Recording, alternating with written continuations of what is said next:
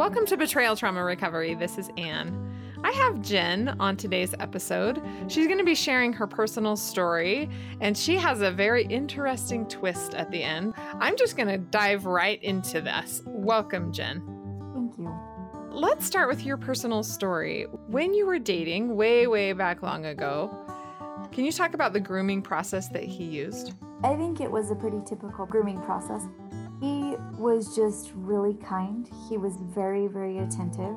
He was in contact almost like hourly. He was constantly in contact with me. I was always getting text messages, and he was always complimentary and kind. Kind of swept me off my feet a little bit. We were friends at first, and he was a little bit that way even as we were friends, and then it progressed into more, and it became even more that way. So, when did you start noticing the abusive behaviors? I didn't recognize them as abuse at first. It took me about two years after we separated, and the divorce was a year later, that I really started to recognize that there was abuse that had gone on other than pornography use. How did you learn about that abuse? Is it just being educated about it? What helped you realize it was abusive? I was reading actually one of the articles that you had put out there, and it was talking about ways that you could recognize someone that was working recovery and ways to make restitution. As I was going through, I started recognizing just a whole bunch of different things that had gone on and that were still kind of going on even in my interactions with him after the divorce. So that's when I really recognized.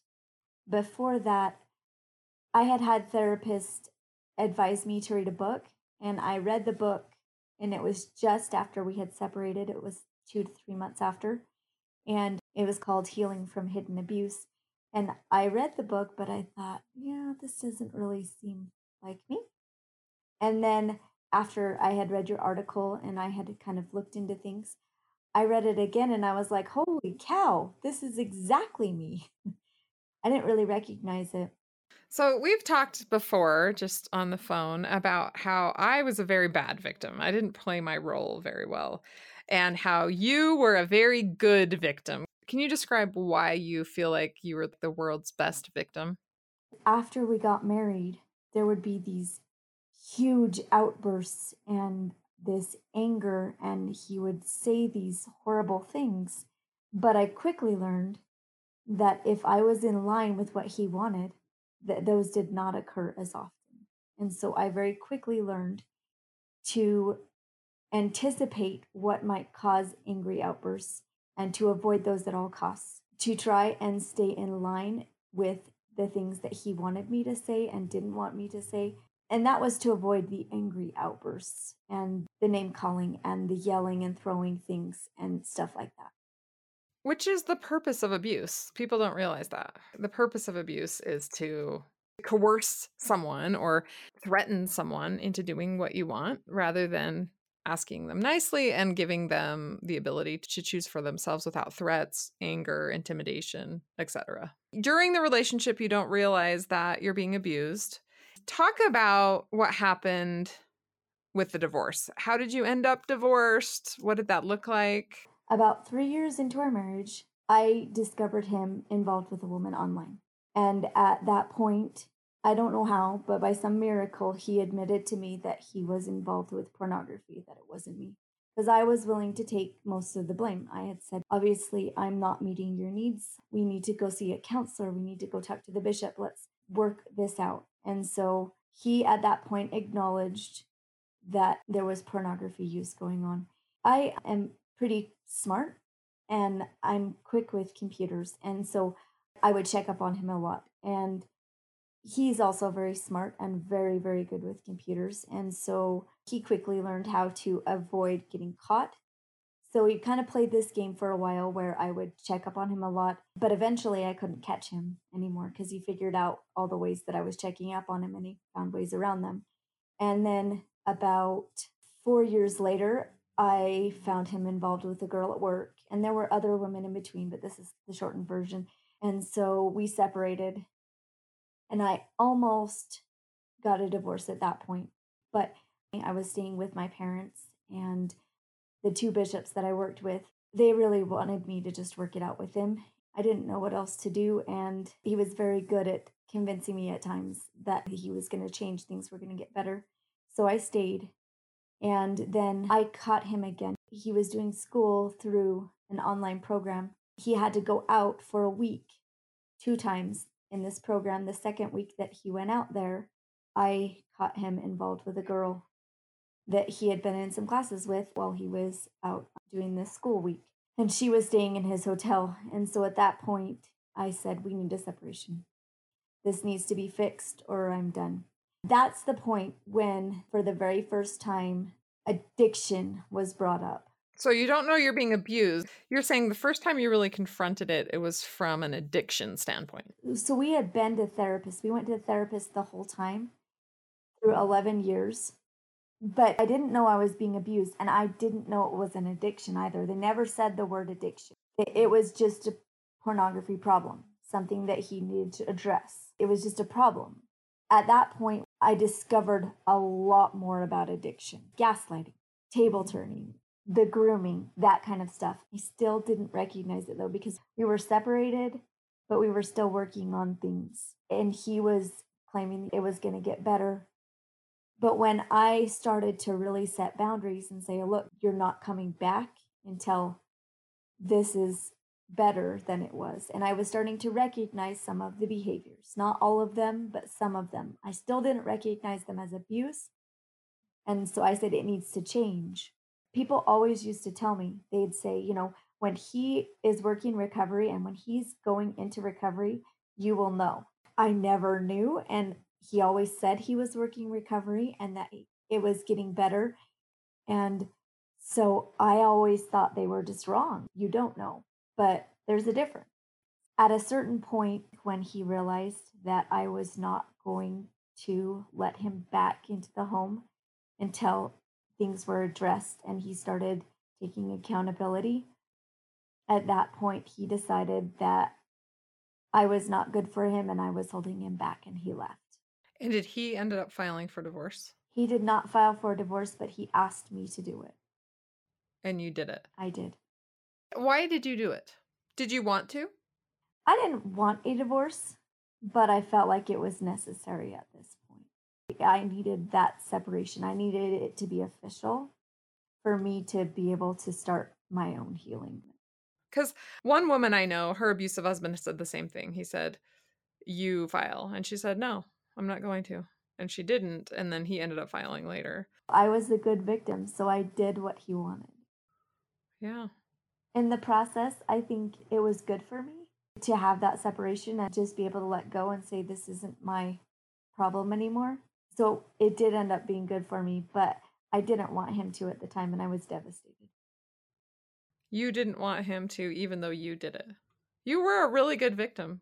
I was the best victim ever. So, can you give us some examples of how he would gaslight you? One of the first ones that comes to my mind. So, I would feel like something was wrong, and I always felt like something was wrong. But every once in a while, I would just feel it really strongly. And so I'd be like, Is everything okay? Is there something going on maybe that you need to tell me about? He would say, You know, eventually you're going to figure out that that's just your paranoia. Or he would question everything I said it left me feeling like maybe I wasn't because he is genuinely a very, very intelligent person. And so it would leave me feeling like maybe there was something off. Maybe it was me. He would turn things around and he would say other people could see it as well and make me feel like I was crazy. What year was the divorce final? 2017, in the beginning of 2017. Okay, so it's now 2019. And can you describe your process after the divorce, starting to process the abuse and starting to process what had happened to you? As time went on, I still was pretty good victim for a good while after, but I was so much removed from a lot of it that there were times when I had really great clarity and I started to realize that I didn't deserve because I would feel guilty he would attack me, but at the end of his attacks, when I was upset, he'd be like, You just can't handle that someone else thinks differently than you. You just hate that someone else thinks differently than you and you can't control what they think. And I would kind of believe him because I was feeling upset by that point. And so I would be like, Yeah, I kind of feel upset about what he's thinking. I didn't recognize the attack that had happened that was actually the cause of what I was feeling inside. He never said anything directly. He never said, You're stupid. He just said, Everyone else gets it and you don't. So as I got away from that, I started to have more confidence in myself. And then I started listening to different things, your podcasts, and I started recognizing slowly he wasn't very nice. it wasn't mm-hmm. very good. And I started recognizing my feelings and emotions. I just had to bury them deep so that I could just get through each day. So they started coming out, you know, as I'd remember things and think about things, or things would be different. And I would notice that I was happy in it. I hadn't felt that in a while. I would recognize why. And it was because I didn't feel the pressure. I didn't feel like I constantly had to please someone else or there were going to be huge repercussions as I started to gain confidence in myself, my relationship with my children became even better. And it was pretty good, but they were really struggling. And as we worked through it together and just found ways to talk about things that were hurting them inside, I began to gain confidence in my mothering skills, in everything around me, where I hadn't even realized I didn't have confidence before. Then I started listening to podcasts and I started reading stuff. And little by little, I started to recognize just more and more, oh my goodness, this was way worse. And I think when you're in the situation at the time, you can't think about how horrible it is because that would just be too hard to handle the situation itself and recognize just how bad it is. For a lot of people, it comes after. Yeah. The most trauma I ever had was after he was out of the home and I realized how bad it really was. Yeah, it's shocking. A lot of people always ask, why don't women get out of an abusive relationship? And the answer is because they don't know they're in one. And it was your podcast, it was the BTR podcast that really helped me to recognize. A lot of times, I think the professionals, it's hard to say abuse, it's hard to say those words, and it's hard to talk about the really hard things like abuse and grooming, gaslighting, things like that. But it's really important for the survivor of abuse to hear those words and to understand what really happened to them. And once they do hear those words, it's life saving because it helps you recognize why you had the reactions that you did, that it was really that bad. And that's why you're feeling the way that you're feeling. It was really important. So, I have a story to tell about Jen and her ex husband, John. I know him. I know him personally. I've known him for a long time.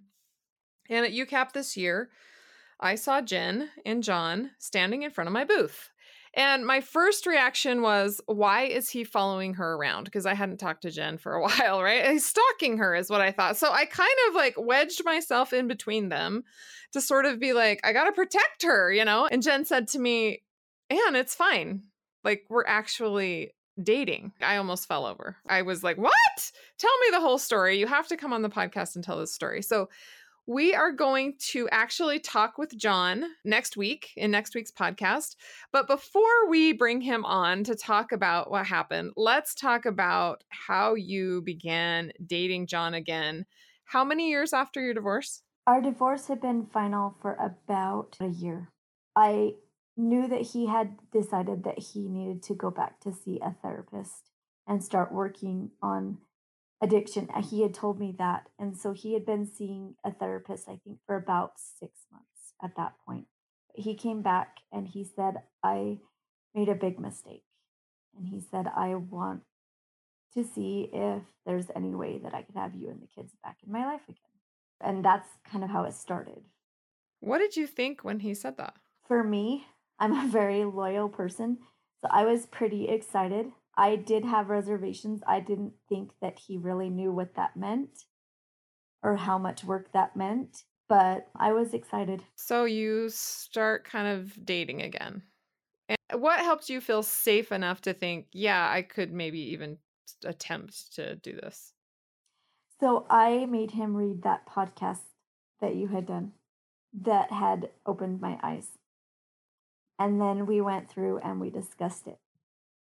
And he, for the first time ever, acknowledged what had gone on and that it was abuse. He said, I abused you. We went through and we talked about some ways because you had gone through and listed things that they would stop doing. We talked about the different ways that he had done that. And it was a continued conversation. It wasn't any one conversation, it was just lots of little conversations. And he would come back and he'd say, I just realized that when I did this, that is what I was doing. It's not something that you stop all at once. And he started recognizing on his own things that he was doing that were abusive and harmful. So, as he's starting to say this stuff, is he backing it up with action? He wasn't completely backing it up. He was going to a therapist, but he was nervous about doing the group thing, about having a sponsor, those kinds of things for the 12 step program. He does have a sponsor now, and he works with a therapist almost weekly. There are a few things that I have asked him to do so that I can see physical evidence of him working recovery because it's really easy to say, well, you're not going to see the changes because they're inside of me. And that was actually used a lot in our marriage. But it's interesting because you can see them on the outside if you know what abusive behaviors to look for, right? I absolutely can. And that's one of the big differences between then and now. Like before, I would have said, you can't tell when they're working recovery. Now I know what people are talking about when they say you can feel it, you can tell when he's working recovery because it really is true. And when someone is not talking to you about their recovery, it means they're not really working it. Because when he is actually working recovery, he is excited to tell me about the stuff he's learning. He will bring it up, he will talk about it, he will talk about insights. I have asked that he not talk about any kind of relapses or anything like that. I don't want to know at this point where he's at with that. I judge moving forward solely on how he treats me and the kids. So you're dating your ex husband. Uh huh. I was very excited to learn that. Like I said, I have known him a long time. I've actually known him longer than I've known you.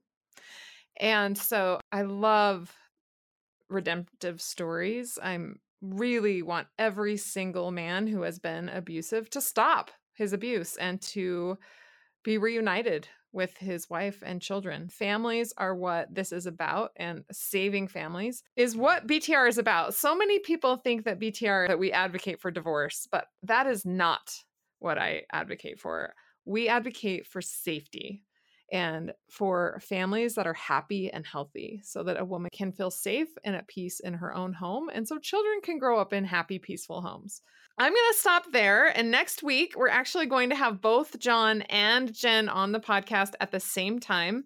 And I would like to just put a disclaimer out that I personally don't know what level of recovery John is in. I haven't seen his polygraph results, for example, and et cetera, et cetera. So we're going to take John where he's at and not put him on a pedestal as like, oh, he is the example of the ideal man in recovery.